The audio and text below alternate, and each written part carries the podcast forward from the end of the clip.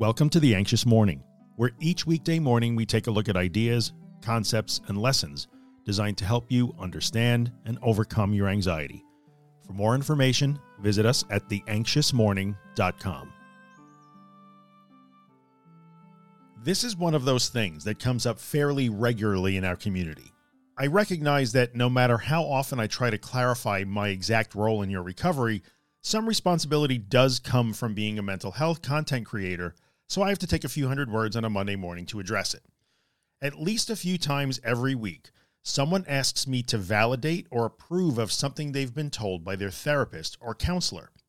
Sometimes, even a therapist that specializes in anxiety disorders might say something that sounds like a contradiction that doesn't fit the Drew method, and I cringe even writing that. This can happen. I'm not a licensed therapist yet, but I feel comfortable saying that therapists are also human, and there is no flowchart that all therapists follow when treating anxiety disorders. It's not a paint by numbers thing, so different situations are subject to interpretation, and context always matters. This means that sometimes I might say something that seems to contradict your therapist, or your therapist might seem to be contradicting me.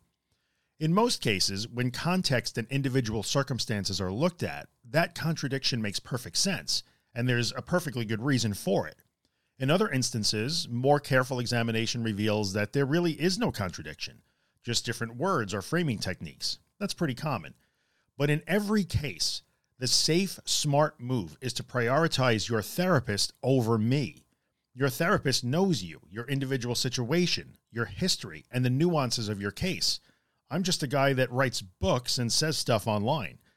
So if you are working with an anxiety disorder specialist and ask me to validate or check something that therapist says to you, I really can't do that. I cannot virtually butt heads with your therapist from an ethical standpoint. Now let's look at a different situation, one in which you are working with a therapist, counselor, coach, or some other helper that has no connection at all to a cognitive behavioral approach to anxiety disorders. If you are hoping that a gentler approach to your anxiety will work for you, and you choose a therapist that will be more gentle with you, that is entirely your right. And I support that right. You get to decide what is best for you, and I do not get to judge you for doing so. But if you make this choice, then ask me to validate the mode of treatment, you will get radio silence from me. Why? Because I will not invalidate your right to autonomy and your mental health choices, and I cannot be some guy on the internet that argues virtually with the clinician you've chosen. That's not cool at all. And maybe there are other issues at play that I don't know about, so I can't have an intelligent opinion anyway. Here's a blanket statement. If you've heard even a few of my words, you likely know that I do not think that running home to soothe when anxious is a good idea.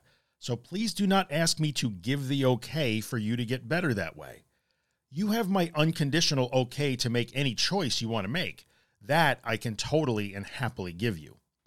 Of course, if you want to fire your therapist because they are simply not helping you for some reason, and you ask me if that's okay, I'm going to tell you that it's always okay. You can fire your therapist anytime for any reason because autonomy. You can also unsubscribe to The Anxious Morning or stop listening to The Anxious Truth podcast at any time. And if you thought that was the best move for you, I would cheer for you. Odds are your therapist would do the same even as you fire them. You always have options. You can always make changes. The people you look to for help and support should help you navigate through those options and changes, not dictate them for you. And that includes me. If you're enjoying The Anxious Morning and you'd like to get a copy of the podcast delivered into your email inbox every morning, visit theanxiousmorning.email and subscribe to the newsletter.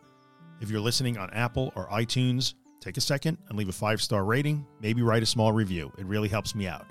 And finally, if you find my work useful and you'd like to help keep it free of advertising and sponsorships, you can see all the ways to support the work at theanxioustruth.com slash support. Thanks so much.